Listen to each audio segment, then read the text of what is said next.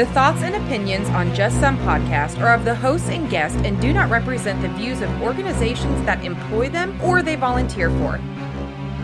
They are also not responsible for spontaneous black holes or nuclear wars that may occur. You have been warned. I'm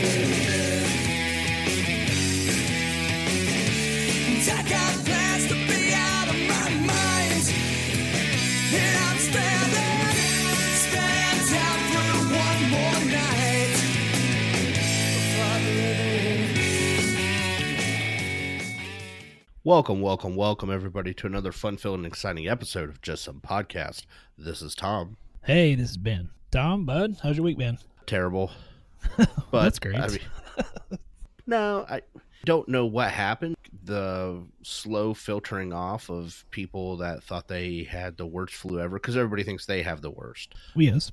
That had gone away, and things were calming down, and other things I need to do, like get training lined up and stuff like that, was starting to happen. And then this week, seasonal allergies. Apparently, everybody that has them forgot about them somehow and has decided it's a whole new thing. So I'm seeing a bunch of that. But realistically, that's just me whining. it It, it's overall actually been a, a fairly decent week. So, uh, how's your week been? you know, really, it's been pretty good. Knock on wood, because it's not completely over yet. But I had a couple of patients that really just pulled on the little heartstrings a little bit. And, you know, I had one gentleman in his 60s that I'd seen him last month. Pretty classic angina type pain. Got him referred to cardiology. They ended up stenting and doing bypasses and getting him feeling all better. Come back in to see me for follow up, and his wife was with him. And like, I walk in the room, and she's like, Thank you so much. Other providers have seen him and kind of dismissed this and said it wasn't a big deal, but you got him where you needed to be. So you don't know how much we really appreciate that. So that made me feel good because it's like, you know, hey, I'm doing good work. And then I had another patient that I seen who is actually a retired nurse and come to find out apparently she was a nurse at the pediatrician when I was a baby, which is kind of cool. But seen her, talked to her, and told me basically that she couldn't be any more proud of me if I was her own son because of how far that we're working to advance nursing and got my doctorate and nurse practitioner and everything. So that's kind of cool. That is very cool. I mean, what is she? Like a thousand? Is she like the Yoda of nursing? Stop it. I told her about the podcast. No, she's not a thousand. I'm just saying, if she was already working as a nurse when you were born, and I know roughly how old you are, that puts her at about a thousand. You're, you're such an asshole. I am. I am. I did the classic asshole thing this week. Sent somebody a funny meme. Okay, so let, I'll, I'll, it's a it's a meme about redheads making fun of redheads. yes. To my friend, that's a redhead, right? and she replied with, "You're an asshole," and she used the wrong "your," so then I simply replied with the correct and scene. So there you go. So yeah, Well, perfect asshole move. It was like the asshole icing on the asshole cake. and Sam would be so proud of you for that. So yeah, I think that's great. Sam and a, another listener, John, two of the greatest grammar spelling Nazis I've ever met in my life. You both would be very proud. So I, I hope you got a small chuckle out of that. Oh man. It- It's it was one of those moments where everything else was just like, my God, how, how much work had happened, and then that happened, and I had an okay day from that point forward. So maybe I am an asshole. Made it all better, right? Yeah, like oh, they're miserable, and somehow that makes me happy. So there you go. Well, Tom, this is the second part of our conversation with Liz. Got that back from editing, and so that's kind of cool. I'm still amazed that she sit and talked to my dumbass and your dumbass for several hours. in the middle of the night. Yes, in the middle of the night. Like I think people maybe think we're uh, extraordinarily powerful and rich and famous. We're not well, yet. Hopefully someday we will be. But so we have to not only work around our schedules, but if we have a guest, their schedule. And uh, most of the time, yeah, it's late at night after a full work day, and before we can go to sleep, we have to do these recordings. And so to get somebody that was willing to like you as you said quite eloquently talk to our dumb asses but then do it in the middle of the night for several hours was wow like if i already didn't like her enough that just was like awesome Yeah, and it was a work night too. Like she had to get work the next day, as we all did. But yeah, it was awesome. but i mean do you blame her she could see the star power here she knows what's happening this is this is the up and coming juggernaut of healthcare podcast clearly We can only hope so, well i'm really hoping so because i haven't won the lottery yet or that Nobel Prize. Um, oh, that's still coming around. Hey, so I know we have joked in, in text messages. I don't know if we've talked about on the air our new mission, no, I don't think we have our have. new short term mission. So let's just go ahead and put this out here. So Ben loves to keep up on all the stats for the podcast. It's not that I wouldn't. I just say I'm so technically unproficient. I don't know what the word I want to use there. Inproficient, maybe. Ah, I don't, I don't No, know. I'm yeah, just no, screwed no, up either good. way. We'll let Yeah. Sam and John ruin that for me. But basically, he was like, "Hey, we are on six continents," and I was like, "Yeah, fucking Antarctica. We got to figure out a way to get on there, right? So we can be global dominance." And then Sam, the producer, came in with his rare coup de grace. Like, I mean, that guy barely has ideas Oh, this one oh i love attacking him when he's not here right. but he did have a very good idea and for all 13 people listening i want to know two things and this is our new mission one we want to be on antarctica Yes. Hashtag. i don't know how yeah hashtag mission antarctica Yes. that my other minor grammar Nazi friend Holly ruined. Thank you, Holly. so I don't know how. We need to figure out how are we going to get someone even just once to download us on Antarctica. But then the the tricky one. Yes. Uh Ben, do you want to tell him where? His suggestion for the coup de grace, as you stated, the International Space Station. We need to go beyond global, Galactic. galactic. I like it. I like it. And while I know it's possible because they do have internet up there and I know that they broadcast back and forth, especially with school children and do stuff like that, I don't know how we're going to do it. So I I don't. I honestly and I think this is actually a really good idea for it's not something applicable to most of our listeners everyday lives, but I think it would be really cool and interesting to learn about medicine for astronauts in the space program, like flight requirements and, and stuff like that maybe. So if anybody out there has some insight or something like that, you know, give us a shout out. We would love to hear some uh, more information on that. But we we really have two goals, all right? And, and we need to focus on this is Mission Antarctica Laser focus. and go ahead Ben, name it. Uh, like- see, I hadn't.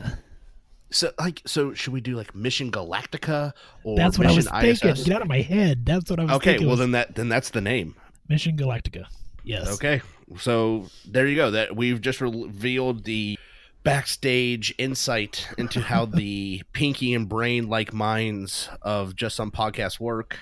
Yes. I don't normally ask for help, but I, I think we need help on this one. Like we're gonna have to have some outsourcing Yes, to we are. figure out how to make this happen. So if you have some insight or some ideas, we would love to hear it. And Ben, how can they tell us about those? Well, if you have any ideas on how to reach hashtag Mission Antarctica or hashtag Mission Galactica, you can reach out to us on our social media sites. We are on Facebook, Instagram, and Twitter, all at Just Some Podcast. You can find us on the web, www.justsomepodcast.com.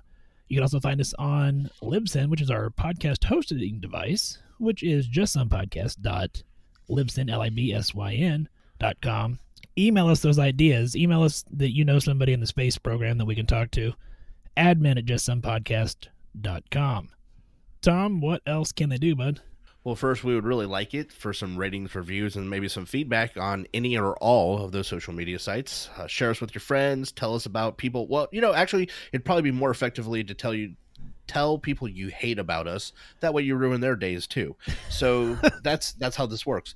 Then what you can do is to help fund Mission Galactica and Mission Antarctica, you can go to our website. At the bottom there's an Amazon affiliate link. Go down, click on that, and each one of those proceeds from your free shopping that you're now doing on Amazon free as in does not cost you to use this link let me rephrase that because yeah i don't want that lawsuit somehow Yeah. so i can already see some guy in uh, dublin ireland spent 12 million dollars on amazon and wants us to pay for it somehow because yeah, Yeah, that's not that going to would- yeah. happen I actually at that point I would be like, go ahead, sue me. You can have all my student debt. there you go. That's what you get Every bit of it. But they can use those affiliate links that'll help the show uh, we put all the money back into the show that we make off the affiliate link and then possibly make us the next uh, tesla slash spacex like elon musk Boom. and uh, we go from there yeah that'd be quite amazing but uh, real quick ben i know yes. I- know I told you pre-production. We're gonna go on to the stories you missed, and I don't normally do the stories you missed for various reasons. Mostly, I suck at them, and I always seem to jumble up and rant. And well, people that just listened to episode one with Liz heard an hour of it. They're about to hear another hour of it. But I did see something, and Yes. uh, yeah, it sucks. It sucks major. So I, I knew we had to talk about it. Go ahead, sir. So, for those, this is not a political issue. Okay, I'm I'm going to be mentioning political stuff, but we try to avoid that murky water on this show. Yes. So, flesh your mind of any political affiliation. This is purely about the issue that's coming up, and whether your stance is pro or against, the stupidity of the issue that has been brought forward is mostly what I'm getting at. And based off what just happened in Washington, Yes. this is illustrating some of the ignorance that's guiding our profession and affecting us in ways whether we like it or not. So, Ohio State Congressman John Becker, and I hope somehow he hears this. Ohio, John Becker on the story from May 9th regarding House Bill 182. Uh, I won't go to all the nitty gritty details. It is about restricting abortion. And again, I could care less. I am a firm believer in you get your opinion. You're pro life, you're pro choice. Great. Okay. That's not my issue. Okay. My issue is is while introducing House Bill 182 or talking about House Bill 182 that basically not only did he say abortion rights needed to be restricted further, Okay. which I will say I think is horseshit, but what I would say is that not only did he not make any amendments for rape or incest or anything else, he also basically said that if you have a ectopic pregnancy, you could also be in trouble if anything is done about the ectopic pregnancy because he believes and this is this is a level stupid that I am barely able to contain myself on that you should be in trouble for having any sort of procedure that terminates a pregnancy that's ectopic because he believes that they can just implant said pregnancy in the uterus. Uh, uh, uh, uh, wow. Yeah, and I so I, I just want to be clear again, regardless of your position, pro choice, pro life, I don't care. This is an elected official that is making a state law that is going to affect millions of people's people's. Woo! I'm fired up. Million of people mi- oh you know damn it. All right lots of people all right? Lots of people that are not in healthcare in a profession are going to be affected and tens of thousands of healthcare professionals are going to be directly affected and our jobs are going to be regulated by a fucking moron named John Becker that is so ignorant that he thinks that you can transplant an ectopic pregnancy into a uterus. And like I said with Washington, and I know Ben, I, I'm going to shut up for a second, Ben, so you can talk, but Yeah. just like with Washington, we have moron political figures that are regulating our lives based on nothing. They have no idea of what we do, they have no idea of how we do it. They clearly have no idea of how medicine or health or science in general seems to work. And yet, these people I'm trying not to tone the cussing down. I, know. I know. are, are now passing laws like this. And again, I think we need to have a step back as a society. And again, I think you should be allowed to do whatever you want, and that that's fine. And, and I think you should have your own opinion. And I don't care what it is. I think though there should be some unification amongst us that says if you don't understand how pregnancy works, then perhaps you should not pass any bills on pregnancy. Boom. Yeah, I don't know what else to say to that, man. I think you summed that up perfectly. Because And feel free to edit out some of the cussing if you want, but I mm, go on. I'm I'm gonna try and get zen for a minute and calm down. yeah, clearly he does not have a good understanding of basic anatomy or or health, and you would certainly hope that someone would would in the medical profession would reach out to him and uh, explain, you know, hey, that's that's not how this works at all. I would counter Ben that this level of ignorance probably has been contacted. And that's again the problem. It's one thing to say I want to have a discussion on this topic, which indicates a level of intelligence to understand that they don't know what they don't know Okay. and that maybe that legislature should actually learn some information before they legislate.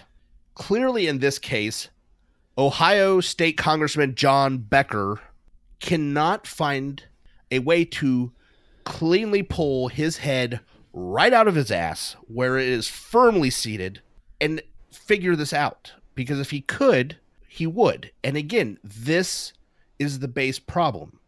It's not the topic. It's not even House Bill 182 itself. That's a whole nother show and a whole nother issue. Right. It's that we have federal congressmen and senators, we have state congressmen and senators that are so blindly stupid that they are affecting our lives as as civilians and, and persons and affecting us as nurses nurse practitioners physicians assistants and physicians. Think about this. The next time you're in a state where there is not full practice authority realize that people at this level of intelligence are the ones making that decision that you as a nurse practitioner should not have that authority if you had a good debate and said we want it we don't want it whatever that's fine but that's not what's happening. People that don't even understand that you cannot remove an ectopic pregnancy and plant it in a uterus like they think that's possible. Like we just suddenly figured that out. Like the last 100 years in medicine we just conveniently forgot that that was a possibility. People that dumb are making the laws that are affecting you.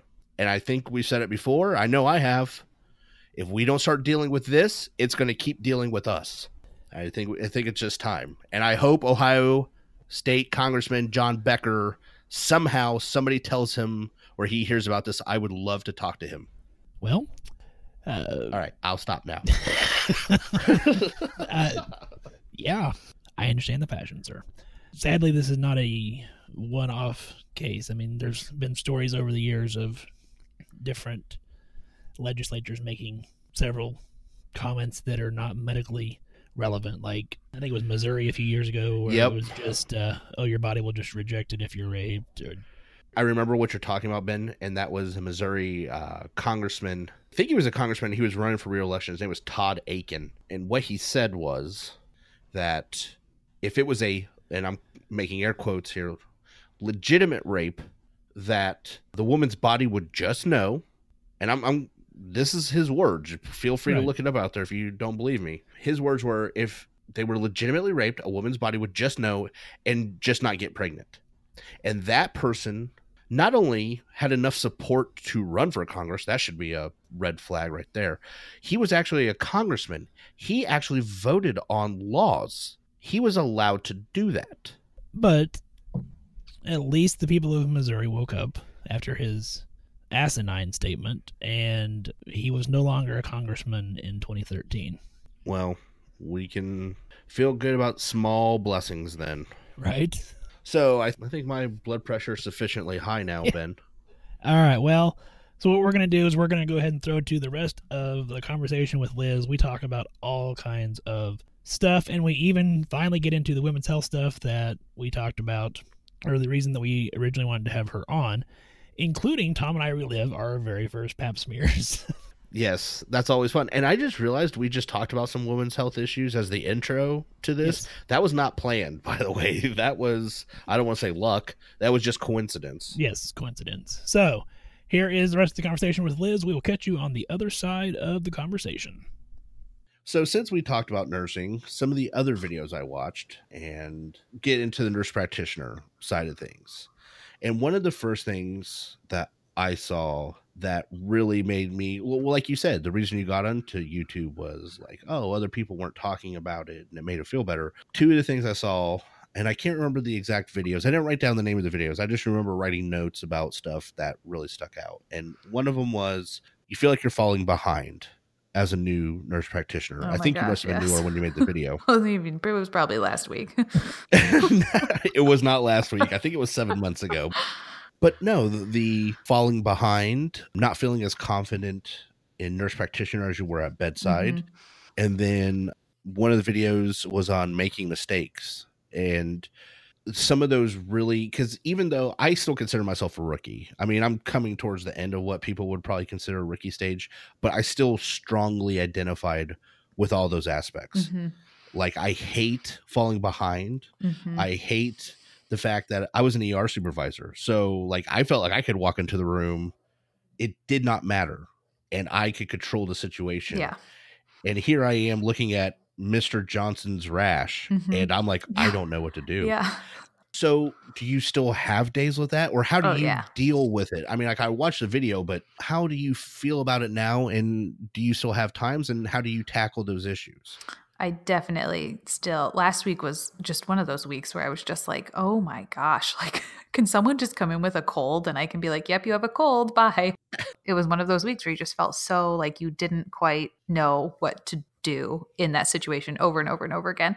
And then you get behind because then obviously you're in the room for forever because you're trying to decide what on earth is wrong with you. And so in that some ways it's been helpful to have like this almost like all these videos of like the good weeks because even if I don't go back and watch them, I'm like, okay, there is evidence that I have once not regretted this choice.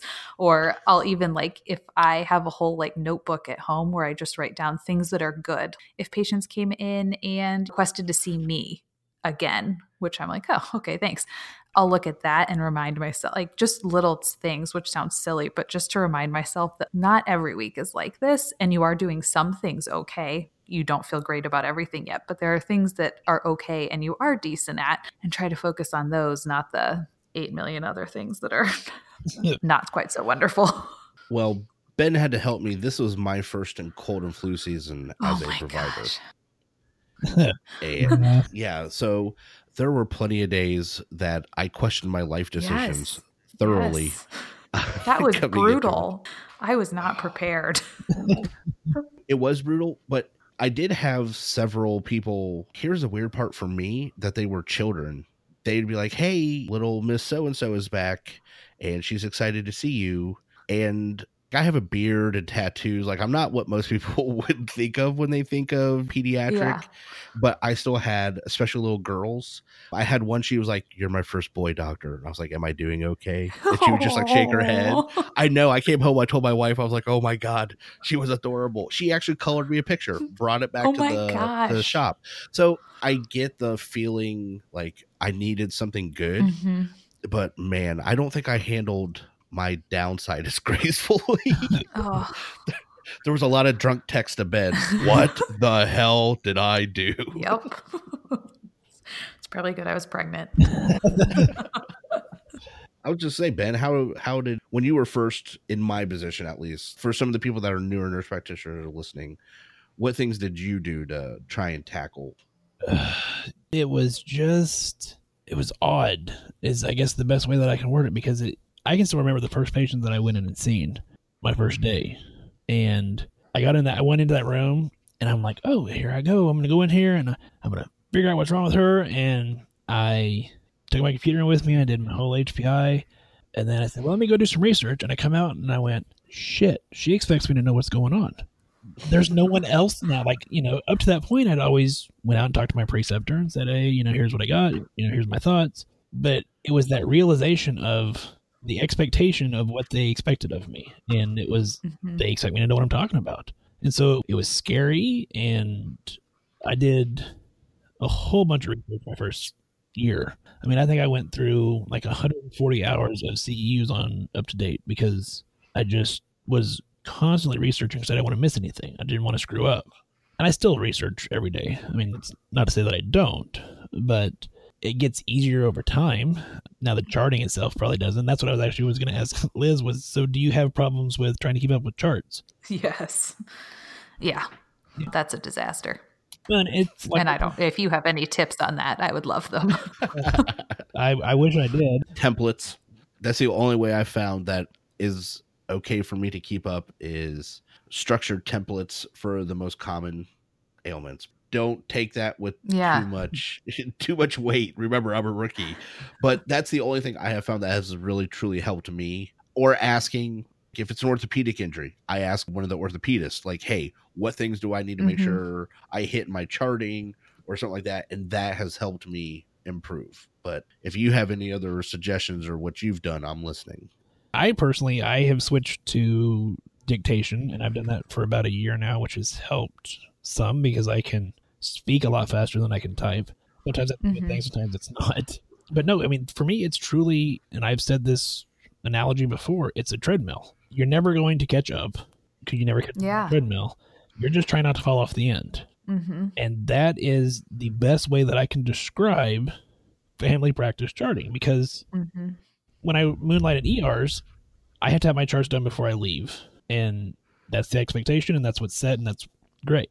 There are times that I had to stay in several hours and chart afterwards, not very often, but there's that. Whereas with family practice, it's because of the small constraint you have with the time frames that they expect, as far as every 15 minutes you're seeing patients, there's not time to chart in mm-hmm. between. And so then it's you're spending time after hours or on weekends doing charts. Yeah.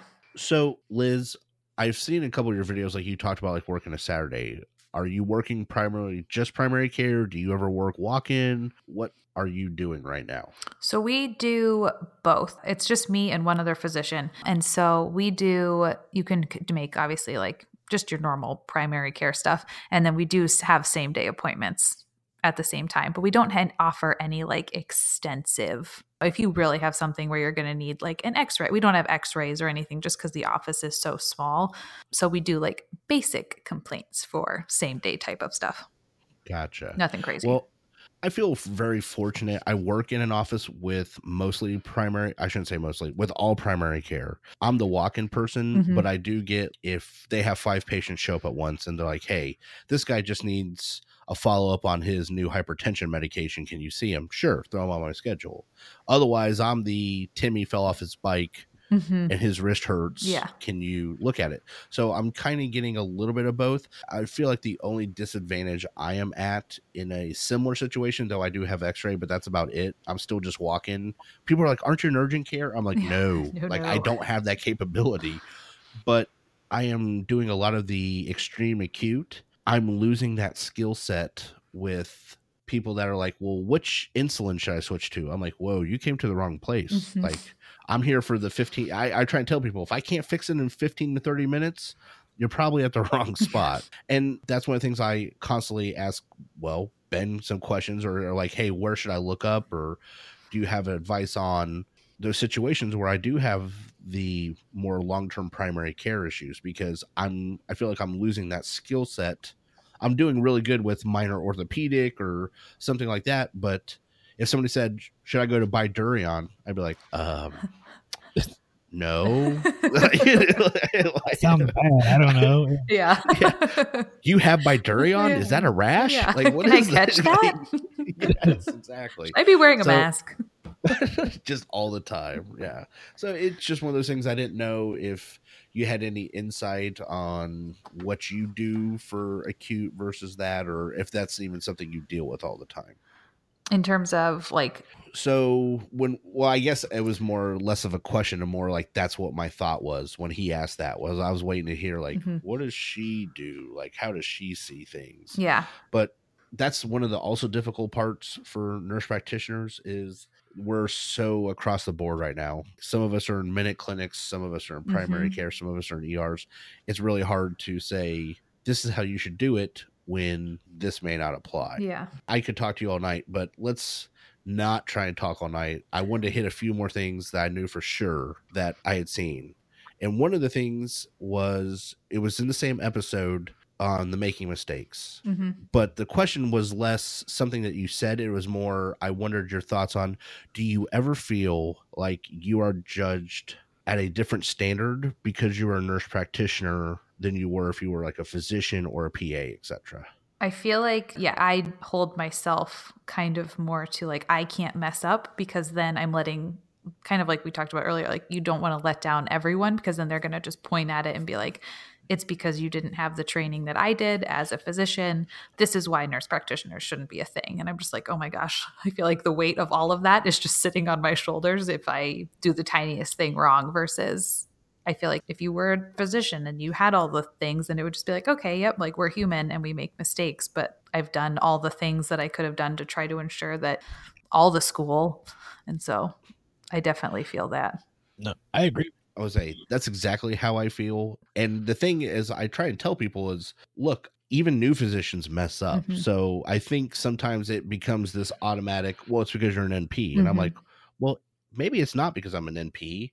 Maybe it's because they came in with the zebra Mhm. instead of the horse when I heard the hoofbeats. Yeah. Okay. Not everyone's going to get that. Yeah. I just that's exactly some of the things I felt, and I wanted to let people know out there that are listening to this that are both. We have lots of non-healthcare professionals that actually listen to our Mhm. show, and I was hoping both the nurse practitioners and PAs that listen and the non-healthcare professionals are listening to this and hearing that that there is no one standard. There are good practitioners. There are ones that, oh yeah, they're board certified. I guess there's that. They've you got know, that and going the same for thing, them. yeah, and the same thing I think goes for physicians, for surgeons, for all of the above is that there is no one size fits all Mhm. standard. I am jealous of PAs and medical schools and the level of training, but there's also reasons I didn't want to go there. hmm And I wanted to make sure I heard your opinion on how you felt about that Yeah. because it's something that weighs on me heavily when someone says oh well this person said and i'm like uh-oh Yeah. did i did i do it wrong Mhm. did i did i make that mistake No, you're not alone at all. And I think one helpful thing was I actually told the woman I work for that I was nervous about that. And I don't know why I told her that, but I was just running my mouth one day. And I think I said that I'm super nervous that you're going to think, since our trainings have been different, like that you're going to think if I make a mistake, I, I want to be able to ask you questions pretty much without you being, are you competent? Um, and she was like, oh my gosh, no. And so that was reassuring to hear because she was like, when I came out of residency, I felt like I really didn't, I didn't know what I was, I knew how to find out what to do, but I had all the questions too. And she's like, so I don't think that's a unique thing to your situation. So I thought that was reassuring that it's not just me popping out of school being, uh, send help. Right. well and that's definitely something that i felt and i know i asked ben lots of questions i try and look up answers etc myself before i Mhm. start popping off stuff but it's one of those things i definitely go oh my god and he was talking about his first year of experience i remember my preceptor i actually met because she was working part-time in our er so she had seen me work as an ER nurse. She knew my capabilities, etc. And same thing. It could be a code. It could be an amputation. I could walk in the room and be like, "Okay, this is what we're doing," Mhm. and I felt totally great. And the first time, I'm pretty sure it was an ear pain. Mhm. I did the examination. I walk out. I said, "Okay, ma'am. So it's a such and such. Uh, it's a female. You know, left ear pain. Blah blah blah." I mean, I did everything I thought I was supposed to do, and then she goes, "So what are you going to do about it?" And all of a sudden, I was like, "She might as well have asked me in Korean." Yeah. Like I was like, "What?" Like I'm supposed to tell you what to do because it's weird. If we were in the ER, I'd be like, "Give him this, give him this, give him this, do this, this, and this." But for some reason, when it was my name on the line, suddenly I was, "Oh, I don't know what to do anymore." Yep, I know. I've said that before to some people. I'm like, when I was working as a nurse, but then I was in clinical too. I was like, I think I get why the residents don't. You know, when you're just like, I just need Tylenol. Like, why won't you give me Tylenol? I'm like, I get it now because now I'm like, uh, I think that would probably maybe be okay, but Right. And so my story with that one, real quick, and we'll get to the last subject, was as an ICU nurse person's blood pressure is going down. I was like, hey, I just need to do a bolus. And honestly, most of the nurses on the unit, we just called and said, this is what I'm doing. And they said, Yeah. okay. And that was the order, right? Mhm. So I get this PGY1 and I'm like, hey, I need to do this, this, and this. He's like, yeah, just give her a 250 bolus. I was like, what? What'd you, what? 250? and he's like, yeah. I was like, two. Did you say 250? And he's like, yeah. yeah. Yeah, exactly. I'm like, you realize this is a grown When you first told me person. this story, I was like, uh huh. And then I realized, oh, yeah, this is an adult. yeah, no, no. This was an adult, ventilated, like a whole bunch of stuff. And I was like, okay. So, of course, a couple minutes later, I call him back. Guess what? That didn't work. Can I do this? So, fast forward to the end of the story. This goes on several times. And finally, he's like, what do you want? And I said, this, this, and this. He's like, okay. And then I didn't have to call him back again. And like you said, it was so easy when you're the nurse. Yep. But when you're the guy making the call, you're like, uh, what's the littlest thing I can Yeah. do? what's the least amount? yeah. 25 And I ml guess- bolus stab. Yeah. 25 mil bolus, repeat Q1. Like, what? What is that going to do? Can you turn your humidifier all the way up? yes. Is there a bubbler attached to their oxygen? Yeah. Yeah, put one on. Yeah. There you go. Do that. Do that. For all my art there, there you go. I talked about bubblers, got that in. So, since my wife's an RT, gotta you know, gotta slide that in there every once in a while. so the last thing that I know I want to talk about, if there's anything you guys want to talk about, whatever. But I saw you mention this in a video, and again, it was something I was like, oh god, it spoke to my heart. Was antibiotic abuse. Oh my gosh. Yeah. you said something and clouds parted and i heard angel sing because it's almost verbatim the same thing i had said to ben before which roughly translates to if you've had a cough for two hours does not mean i'm going to give you an antibiotic and especially this cold and flu season i would see that you know 20 to 30 times. Yeah. a day Yeah. and i didn't know if you had any thoughts on how you educate your patients or how you see us handling it as a profession going forwards. So when I try to talk to them, I try to just ease them into the first I try to see, you know, like what did they think they were going to get by coming here today because some people are just like I'm here for my Z pack and I'm like, "Oh, this is going to be that conversation." Versus like I just came to see if you could help me.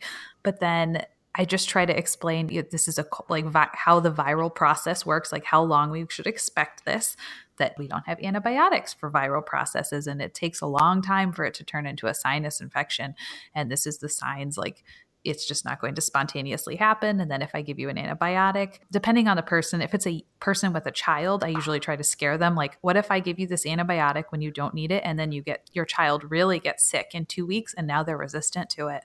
And that sometimes works. And then in adults sometimes i threaten them with diarrhea um, which occasionally also works. But usually just try to explain my rationale why. So i'm not just like no you you can't have this. And oh but man that conversation And I a, a hard conversation to have. I'm just Yeah. now, I mean, I'm going into my sixth year of practice, and I'm just not comfortable with my patient base that I have established with me. If they come in and I'm like, you know, this is viral, let's wait a few days. yeah Because it it's that expectation and it's that pill based society, like we talked about on our opioid show. It's like there are people who are going to come, and because they're coming to the provider's office, they expect a prescription of Mhm. some sort. Yeah. And it's been really different working where I work now versus all of my um, cl- clinicals were in like a federally qualified health center. So it didn't, I mean, it sounds horrible, but it didn't matter if they weren't happy. Like Yeah. this was their choice. Yeah. Whereas now I work in a small private office. And so I have seen that difference in dynamic where you need to keep the people happy Yeah. because you want them to come back. Yep, and that's a tough decision. Yeah. That is an extremely tough decision. And honestly, whenever someone talks to me about healthcare in general, I try and tell them, I was like, we have got to get that reimbursement Yeah. and all that other stuff. That has got to go. hmm Like that is driving this train and making things worse. Yep. I take a similar tact when I'm, especially when it's children, or I've actually I took the terrifying long route on a couple when they were just being adamant, and I said, "Your kid's about the same age as my kid. Have you heard of superbugs?" And they're like, "Yeah." I said, "So." Someday they're going to pass away, or they could pass away from something that we're treating today with amoxicillin hmm because you guys want antibiotics for stuff that doesn't need it. Yeah. I said, and I'm not willing to be part of that. And so I literally laid it down like that I, very few times. Usually, like I take the same tact you guys were talking about, like, hey, well, first of all, sinus infections don't happen that fast. Mhm. I don't know what it is about my area. Everyone thinks they have bronchitis Yes. or a sinus infection. Yep. I Mhm. really don't know. Or I get this a lot. Uh, well, last year um, I had the same thing. They just gave me a Z pack, and it I'm made it better. Yep. Yeah, And I'm I like, got better right away. I'm like, Yeah, oh I'm like, well, I was like, a Z pack lasts five days. You've already been sick five days, so a virus is going to go away usually at that seven day mark. Yep. So of course you got better. Yeah. Like that's what, but they don't want to hear that. Mhm. And so I was wondering, since I had heard you talk about that briefly in one of your videos, because I don't want to go on these rampages of you're going to kill our children, hmm but I really don't want them to kill our children. Yeah. So I usually reserve those for when it becomes like one of those adamant situations where you're like, okay, we're doing this. but I would say 90% of the time, I don't have to I- threaten them with some kind of horrible thing. Yes. No, I'd agree. I feel like I'm that same. I did break one time. An elderly gentleman, he literally walked in the room. I got my name is, and he's like, Yeah, you just need to give me and he named off a medication. I said, Well, can I sit down before we have this Yeah. talk? And so I sit down and then he my butt hits the chair. He's like, Okay, so now I need you to give me this. And I was like, hold on. And so we start talking, and then he. So before I had got my stethoscope on him, he's already requested it three times. So long story short, by the end of it, I said, "You know what? Is that what you want? You know, okay, yeah, there you go. Like you, I, you are clearly." And I went out and talked to his primary doctor, and she said, "Who was it?" And I told her. She goes, "Did you just give it to him?" I said, "Yes." She's like, "Thank you." Just- and I will say, out of all the patients I've seen, it's only happened once, but I was like, that was a there, that was lose lose. There was yep. no win. Yep. Like I could have told him it was going to cause diarrhea that would maybe kill somebody in China, and he'd be like, "Yeah, Yep. Give it like, to me. oh god, okay, yeah, exactly. I don't like China. I'm like, oh crap, like how am I going to deal with this? So, well, it makes me feel better. Like I said, I talk to Ben every day, so to hear you know a celebrity tell Oh, me that I'm to hear a celebrity tell me that hey you're not totally full of crap makes me feel better i i needed that reassurance Oh, good. Anytime.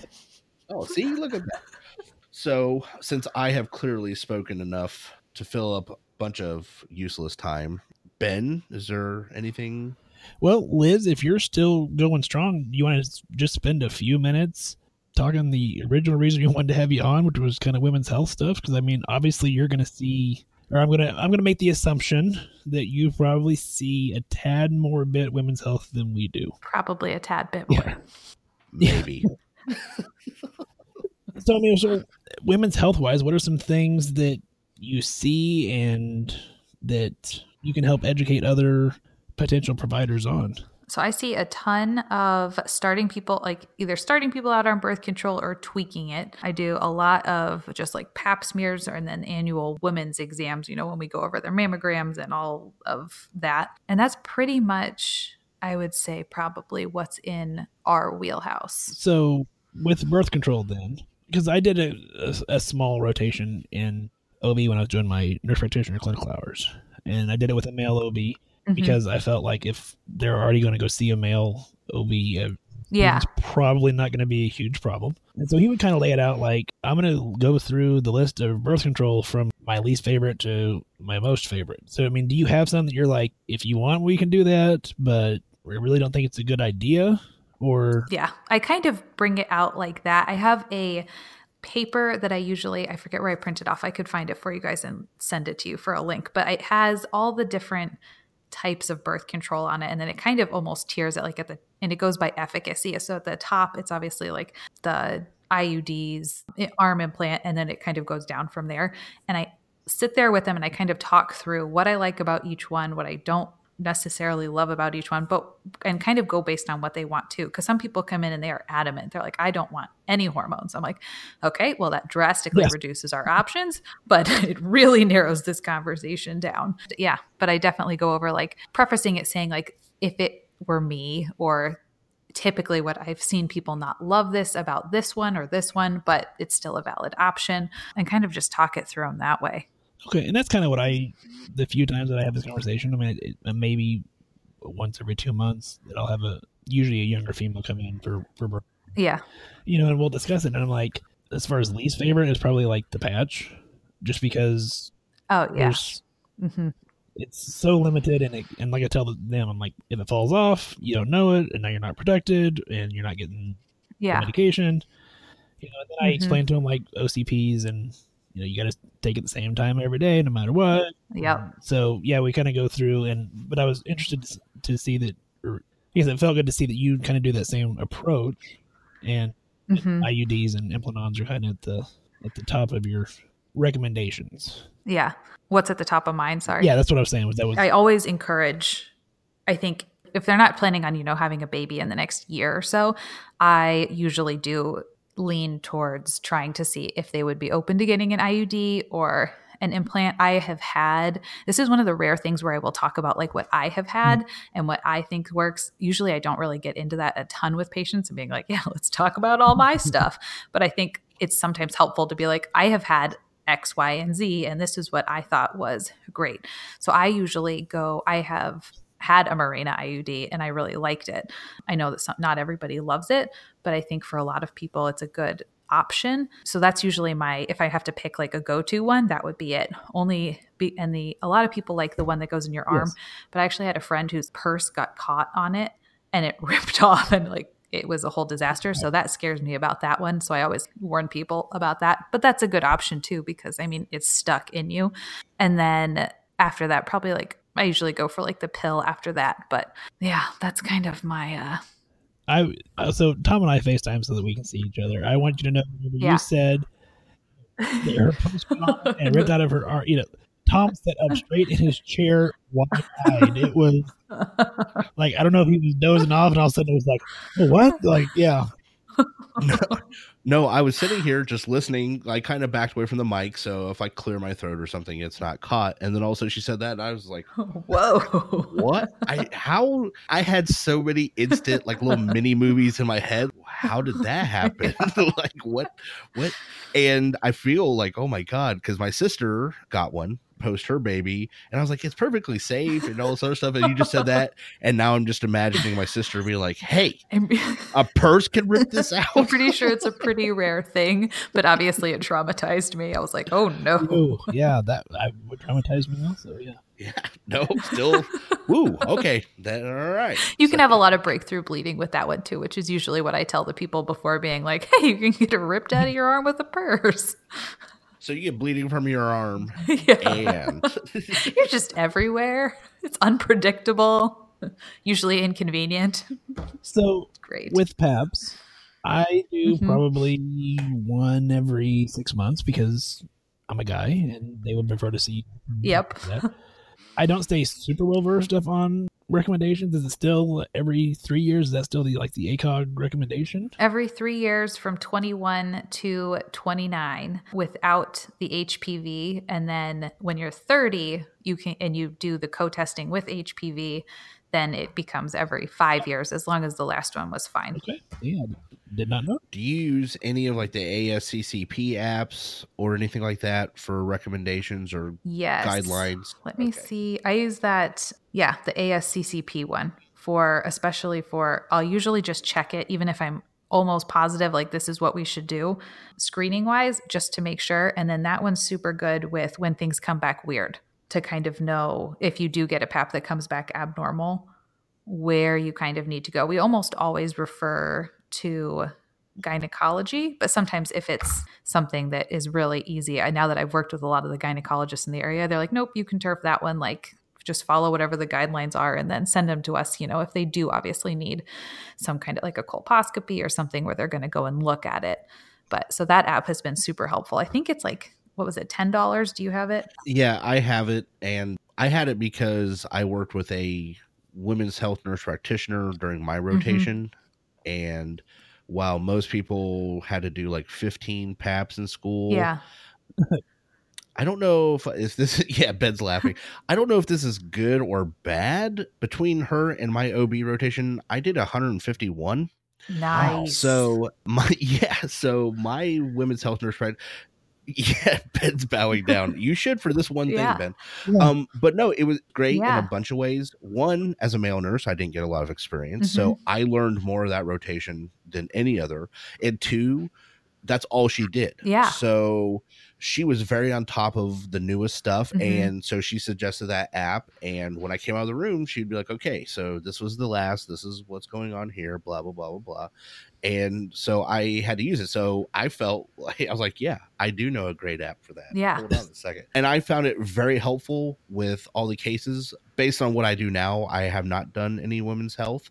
It's something I try and tell people I'm fully trained. I, I feel competent to do it. This just isn't the most appropriate setting. If, if Yeah. it comes down to I need a pelvic in a walk-in clinic, Yeah. I'm like, no, Yeah. this is not this is not the right spot Yeah. it's just one of those the definitions where we're at. But I think if I fall back into a primary care position like Ben or like yourself, that's going to be one of those situations that comes up. So is there any other newer information or has that because like I said, I got mine about a year ago. I think it self updates, but I I'm not sure. I think Okay. I feel like that one does self update. Yeah, that one's been super helpful because you know when that first one comes back and it's abnormal and you just want to like poop yourself. You're like, oh my Yes, gosh. It start it starts the whole rotation of like, okay, Yeah. well, yes. So Okay, so I just uh, off the wall question, Liz. Without, of course, violating any HIPAA issues, what is the strangest foreign body that you have removed? oh, that I have removed. Yes. Mm. I don't know if I have removed. I've removed. I think just tampons. Interestingly enough, as the strangest thing. But I did have one time that I was going to do. I was doing a PAP, or I didn't. We, we didn't even start.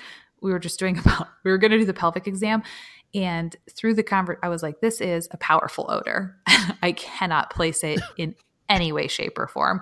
And there was just as soon as she laid down, she was there was just purulent drainage everywhere, and I was like, "Oh my gosh!" And so I was like, "Let's just talk for a second before I have to just prepare myself."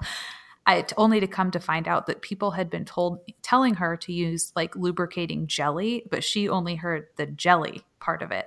So this woman had been using grape jelly as a lubricant for weeks, leading to one of the more interesting That- pelvic exams that I have performed. That wins. Yeah, that was wow. Yeah. She's like, Does it matter the flavor? I feel like this isn't normal. And that was what tipped me off. I was like, Wait, what? what flavor? Yeah. She's like, If it was grape, would it be less bad? I was like, Oh my. Wow. That just it, I'm shocked and then kind of a little sad. You know, it's like I was, yeah, that was my reaction. I was, We have failed you. And I feel bad for myself. wow, wow. That I- uh, Ooh. I have so many off terrible jokes. I was Yeah, just just- no. Yeah. I'm really curious to find what you found, though. You know, for me personally, it hasn't been much. It's been condoms and tampons. Yeah. Tampons have been for, for a while.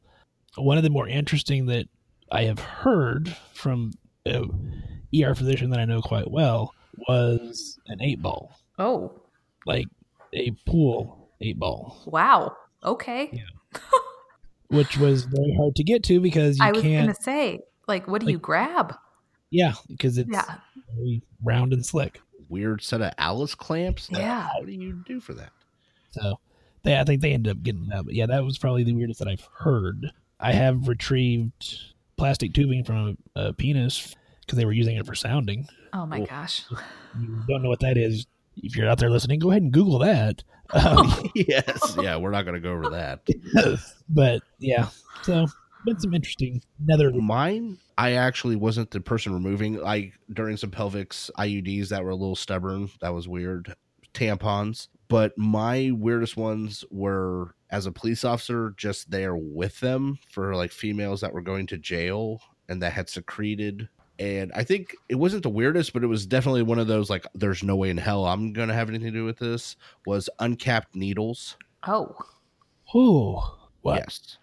It, whoa. So ow. No, so it was like a syringe where the cap had come off the end. Oh, Well, she didn't seem to notice. So I don't know if they were like in the vaginal canal and like wasn't poking into the tissue. I don't know. I wasn't obviously there for that part, but I was like, "You're doing what?" Like, mm-mm. uh-uh. that does not seem like something I want to be involved. no, with. no, not even a little. So, just all the different things that could go wrong with that exam. So yeah, I, so here's a weird thing, Ben. When it comes to that, have you noticed a age difference in women that come to you? And the reason I'm pointing that out is because when I was in school, there was a large divide. It seemed like females over 50 did not want me. They would let me take their history, but they were not going to have anything else to do with me. My- and all the way down to whatever age that was in the office below 50 were like, sure, which really struck me as weird. I thought women would be more confident with their bodies uh, in reverse.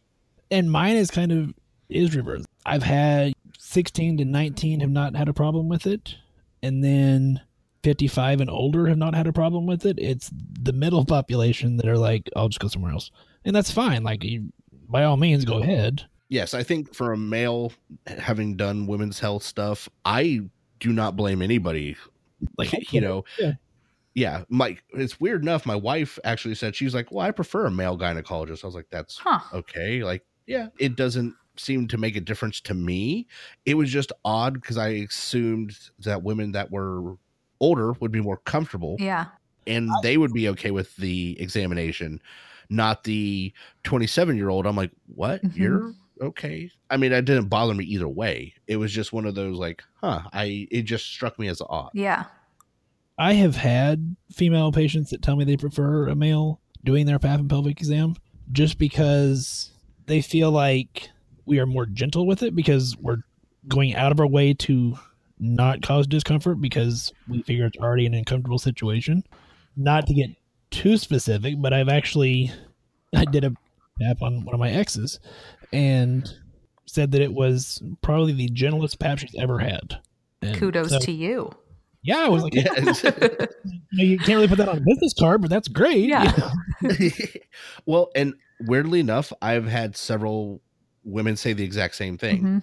and honestly i can tell you 100% it was for me like this like i went out of my way to be okay so you're going to feel something cold and wet you're going to feel a little pressure i literally thoroughly explained Mhm. what was about to happen before it happened and i think perhaps it helped ease that process and they and i've heard it multiple times from women as well like friends like talking and they're just like no a girl will just be like hey bam and stuff's going on. I'm like and then as a guy that had doesn't have to experience that i'm like i don't know what's going on but that all sounds terrible. Like like um You know, yeah i women do like 40 of them a day and men do like one every six months. So it's like we're trying to very like, yes.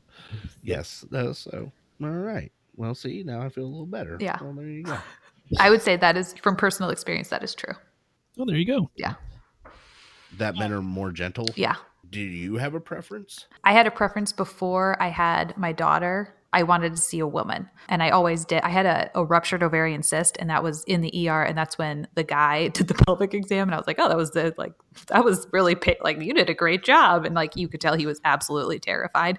And but like before that, I wanted to see a woman, but then I feel like after I had my daughter, I'm like, yeah, whatever. Like, So I think that was one of the things I felt going through my rotation is that women that were older that had had children mhm. wouldn't care no, because the whole because of that. yeah, I mean, Yeah. it's the whole world has already been there. It's like whatever.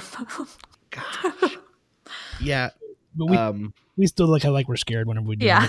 Oh yes. Oh, I'm terrible. Like I said, I'm like, oh god, okay, like, yeah, I still remember, and I don't mean this in a graphically bad way, but I remember the pertinent details of my very first one vividly because I was so freaked out that entire time. And like I said, I don't want anyone to think like I memorized anatomy. Mhm. I honestly, that was a blur. Yep. It was the situation and like the woman talking to me. I'm like, why is this? Why is she talking Yeah. to me? Like, why? You, do you know what's about to happen, lady? Yep. Have you been here before? Because I know what's about to happen, and this sounds terrible. Uh-huh. So I didn't know what else Yeah. to. Now on my face, I tried to portray it as, oh, I've done this a 1000 Uh-huh. times, even though literally it was the first. Yep. So Yep. I'm pretty sure in the ER that was that resident's first time because he phrased it as like a question. He's like, I'm going to do a pelvic exam. upward inflection Yeah. at the end of the sentence. I'm like, you're So going to be okay. It's going to be fine. Yeah. I'm going to talk you through this. Okay. And honestly, that first patient, that's how it felt. Like her and my preceptor were just chit chatting about the weather. Yep. and I'm doing a manual exam, and I'm like, this is the weirdest thing I've ever like. I kept that's all I could think about was Yep. this is the weirdest moment of my life. Well, you know, and Tom, you say that you remember. I remember my first one as well, so I I get it because it was somebody that I knew, and she was a nurse, and so I'd seen she was on the schedule, and I was like, oh, she's not even gonna let me go in. It's not a big deal. I had already mentally prepared for that, and my preceptor come out and said, she said not only can you go in, but you can do it, and I oh was like, Oh my like, gosh. and so I walk in, and she's like, well, I figure you know you see one twat, you see them all, and I just like beat red, and Oh. my preceptor said you were always so confident and like cool and collected and when i seen your face was just beet red and you were and i'm like i didn't know what to say like Yeah, if somebody said that to me, I would literally clam up. And like I said, I've been in shooting situations, I've been in stuff, but if I had somebody say that, I'd be like, no. no. so, so you've heard two guys talk about that. What was your first experience? I mean, you don't have to say detail per se, but do you remember every detail of your first? No. I mean, I remember. No. I mean, I remember being really nervous. Like, I remember being like, oh, this is like, I'm so nervous to do this. But I, it was not, I don't remember that at all. See, and I think that is one of those women versus Yeah. men going into that specific situation because I'll tell you right now, for a guy, that is like, nope. Yep. mm, nope, nope, nope. I Like, vividly remember the first time I did a sports physical and had to check a teenager boy's inguinal Yeah. hernia. Like, vividly. yeah, see? And versus I just checked someone for that the other day and I was like, you're fine. Yep. nope. Uh, does this hurt? Yep. Nope, you're cool. Cough. Nope, you're fine. So there you go. well you know, we should probably be wrapping up and so liz you've listened to the show before and so you know we had a new segment at the end of the show with guests and then we've not had a guest since the first one that we did it with so if you're willing real quick and then we'll we'll let you go will you do our five questions yes. all right Oh boy. Join us on a journey into the inner psyche of our guest as we ask five, five, five, five questions. So, what's your, and we may have to end up changing this one, but what's your favorite medical word? It's not one word, but toxic megacolon. I don't know why, but that's just that word just makes me laugh. I mean, in GI we like dealt with it, but it just makes me giggle. Like there is something called toxic megacolon. I like, yeah. Okay. Oh, it sounds like an evil villain on Marvel Comics. yeah, Comics. I mean it's pretty serious, so it's not a laughing matter. But I remember the well, then stop making me laugh. remember the first time it popped up on my like di- patient diagnosis list, and I was like, ah! and then someone's like, no, they could die. I was like, oh, Never mind. yeah, never mind. well, now that you ruined that, Jill. yeah. All right, question two. If you could do any job in the world other than what you currently do, what would it be? Oh, I would probably play the flute in orchestras for soundtracks for like movies. Okay, follow up. Piccolo or uh Just band or what's the symphony flute? just a regular flute There you go. or some instrument in the orchestra. That could be cool. All right, question three. Your first car. Think back to what your first car was. Hmm A Nissan Sentra. Nissan Sentra. A Nissan what? hmm Nissan Sentra. Okay. was it a stylish ride or a rolling turd? Oh, it had a spoiler, so it was probably pretty stylish. You know, it had like the loudspeakers and all that stuff I didn't know how to use. So my favorite part, she said spoiler. So what was what was the top speed you got your raging Sentra to? I think I got it to a hundred one time. Oh, Yeah. well. Yeah. Watch out, 'Cause I'm world. thinking, yeah, I'm thinking of all the Nissan Sentras. I'm like, I'm pretty sure they max out four cylinder. So like, there was an, a specific like off ramp off one of the freeways actually going to Disneyland where there was impossible to have cops. Like it was just walled in on all sides. So this is probably not a good thing to admit to two cops, Yeah. but fine. Oh no, no, yeah, yeah, no, no, no. Trust me, they're not doing anything but eating donuts, anyways. Trust me, just just gun it. So All right. Question four: If your house is on fire and everyone, including your pets, are safe, what's the one thing that you want to get out of your house? Oh, um, probably my like this very boring, like the safe with all of our like my birth certificate and my merit, like all of Avery's certificates and all the things. Very boring. Passports. oh, that's all practical. I know. Because everything else is on the cloud. I was like, oh, my computer. Oh, no, it's on the cloud. It's fine. There we go. but I've been to the Social Security office and that is miserable. I am not doing that again. Touche. All right. Last question, and we'll let you get out of here. You have nine dollars and eighteen cents in your pocket. What all do you buy? Mm, Chipotle.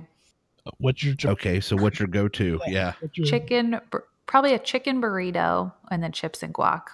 Okay. No, okay. not very on. exciting. Chicken burrito. Chicken burrito. What's on it? What does Liz Oh, nothing. Oh, get on her? mine is very boring. So just a chicken burrito with brown rice, fajita veggies, cheese, and lettuce. Jesus, that is boring. Yep, it's very very boring. Christ.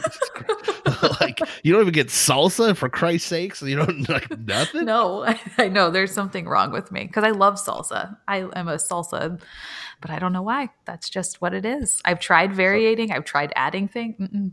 Okay, so I'm gonna get Chipotle in the next couple days, and I'm gonna get a chicken burrito. Oh, don't do it. But I'm gonna no, no, I'm going to, and then I'm gonna take a picture and upload it to Instagram and tag you in this, so you can be like, This is the "This is the burrito." Yes, this this is terrible.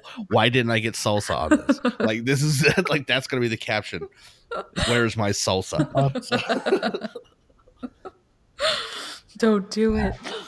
Yes.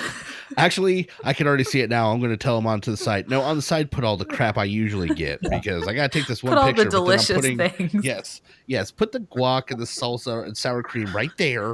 I'm gonna put it there when I'm done. I'll get to you shortly. Yes. done. I'll fix this in gotta- a minute. I got to take this, and I'm going to have the worst look on my face. Like I'm so sad. And it'll make me so hungry. Well, Liz, we appreciate you coming on the show. Like I said, we're probably going to end up cutting this into two episodes because we've talked for two hours now. but hey, you know, it's been a great conversation. So, you, what any last words you want to say? Yeah. Is there anything you want to promote? Shout out? We It's up to you. Storms in my area, so if you hear thunder and lightning, that's what's going on right now. Sorry. It's exciting. No, how dare you? How dare you have thunderstorms? Yes. I think the only thing, one, I have one for like women's health. There's like a contraception pocket card that if you do prescribe a lot has been a lifesaver that I stumbled on like three months ago. And you can get it on Amazon. So I can give you guys the link if people want to know. It gives you like troubleshooting for like, oh, they're having, you know, breakthrough bleeding or they have acne, which one to actually give because I feel like there's so many that it's like, I have no idea what to do here. Yeah, shoot us that link and we'll get it included in the show notes for everybody also. Yeah, but I Mm-hmm. think that's it. Thanks for having me. Thank you. So you're on YouTube, Nurse Liz. right? Yep, I am on YouTube as Nurse Liz, and I do two types of videos. Usually on Tuesdays, I have like a content type video where I talk about nursing or NP type things, topics around that. And then I have a vlog on Saturdays where I just document my life being a nurse practitioner and a mom and all those other things. And then Instagram is kind of fun over on that one. It's I'm.nurse.liz. And I do like what I see at work most days. And then what I'm, I always, I am brand new. So I'm learning all the things. So I usually do like a random tidbit that I've learned along the way or that I learned that day. And that's been kind of cool to, that's kind of a fun thing. I'm over there on stories a lot. Like I said, I'm really bad at posting, but stories I got. Awesome. Well, and that's how one day we get shout outs every once in a while or stuff like that. And then Ben was like, Hey, this just happened. I'm like, I was like looking at my wife. Seriously, oh, somebody really huge just mentioned our name. And I was like frozen. Like I said, I've literally been in houses that are on fire. I have dealt with pediatric codes. I've been shot at or been in shooting situations and they weren't directly bullets at me, thank God.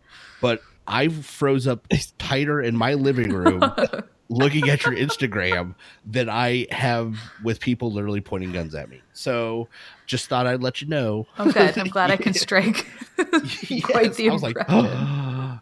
well, it was it was like It was the billing episode that she would she you yes. oh, that thing was so helpful. You were like, hey, you know, if you're and we were like, oh my god, this is crazy. And so then when you did your podcast video a couple weeks ago, I watched it and I'm like, okay, is she gonna talk about us, or or, or, or is, has she moved on to other shows? Okay, so you're like you're going through all these shows and we're like, oh, it's not us, uh, it's not us. I'm like, okay, she's moved on, she's It's fine. on. It's fine.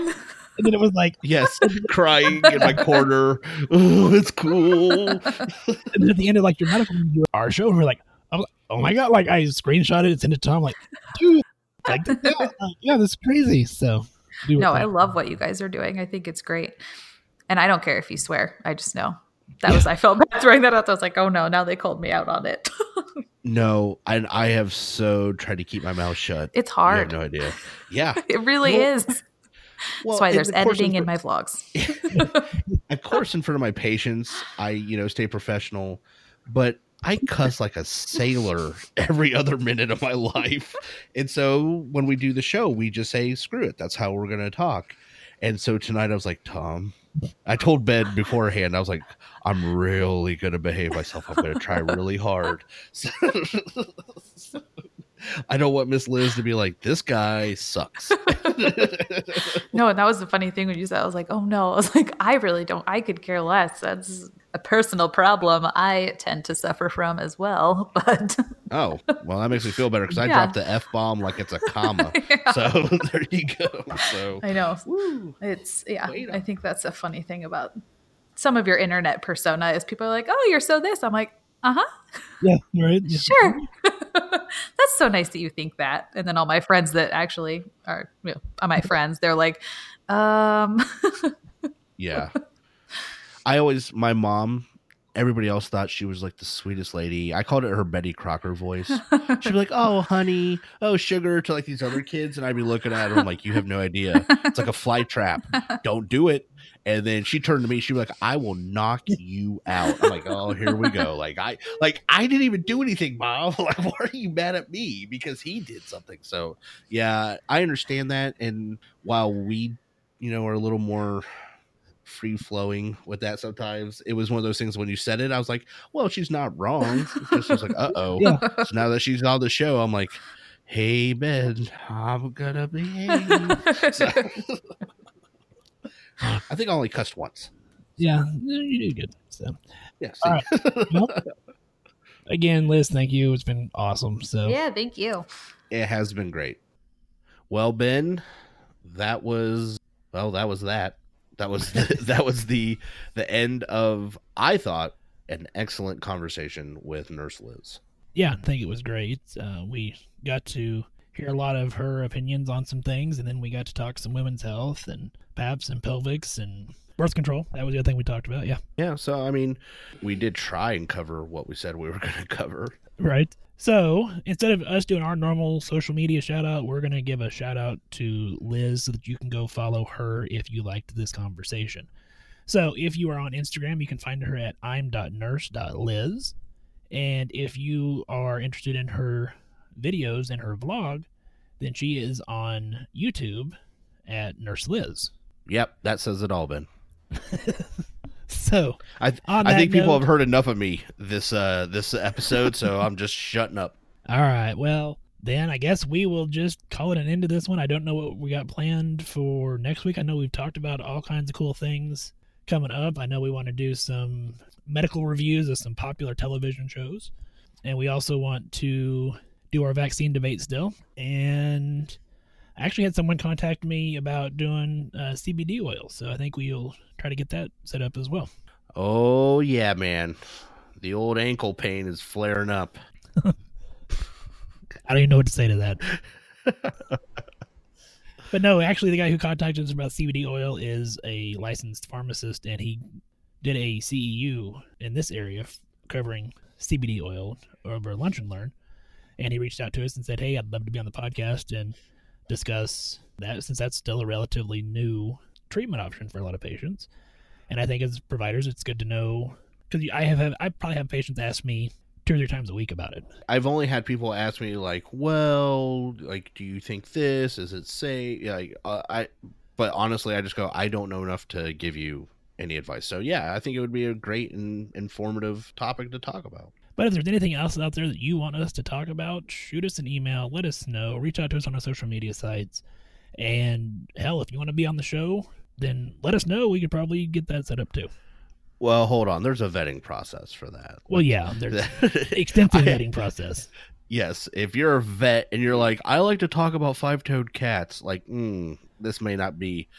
Well, no, I strike that. That this would absolutely be the place to come talk about that. But I'm just saying, I, I just don't want just anybody on here. We're, we're- we're a high quality production. High quality. so- high quality. Yes. And again, I can't say enough. It was a privilege to get to speak to uh, Nurse Liz, and I thank her again for doing the show and talking to us for an extremely long uh, time. And please follow her social media. Ben's listed it multiple times now, and I think everybody would enjoy. If you enjoy this show, you would certainly enjoy her social media as well. Yeah, I watch several of her videos and I keep up on her Instagram stories frequently. So definitely check her out also. So, anyway, on that note, we are going to get out of here. Hope you enjoy this episode. Let us know. Other than that, I hope everybody has a great week. Everybody, stay safe out there. I got a bucket full of dignity. I carry it by my side. I only pour it when you're way too close to home, and that is all the time. My carefully constructed plans have somehow gone awry and I don't know why. Yeah, you call me just to let me know, confirm I am a waste. I need your clever comments like I need a shot of makes you say, You're such an asshole, I say, tired and that's okay to say. We can't all be saints, I know that I said.